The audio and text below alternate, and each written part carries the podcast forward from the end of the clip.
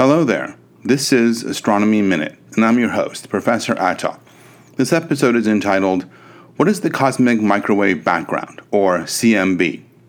In the podcast entitled, What is the Big Bang Theory? we talked about how the universe started out at a very high temperature. As it expanded, it also cooled off, so that almost 14 billion years later, at the present time, the remnants of this heat, in the form of radiation, i.e., light, is still permeating the universe. It's known as the cosmic microwave background and has a temperature of around 2.7 degrees on the Kelvin scale. Another word for this is the primordial background radiation.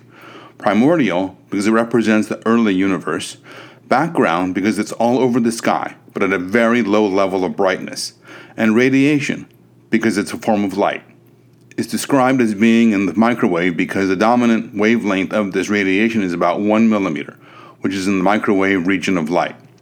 The cosmic microwave background has been mapped to a very high level of resolution all over the sky and shows a lumpy appearance that represents slight variations in the temperature and thus the density of the early universe.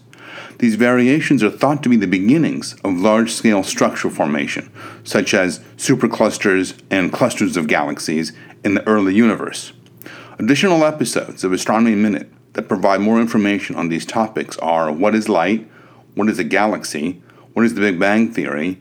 And what is meant by hierarchical clustering. Thank you for listening.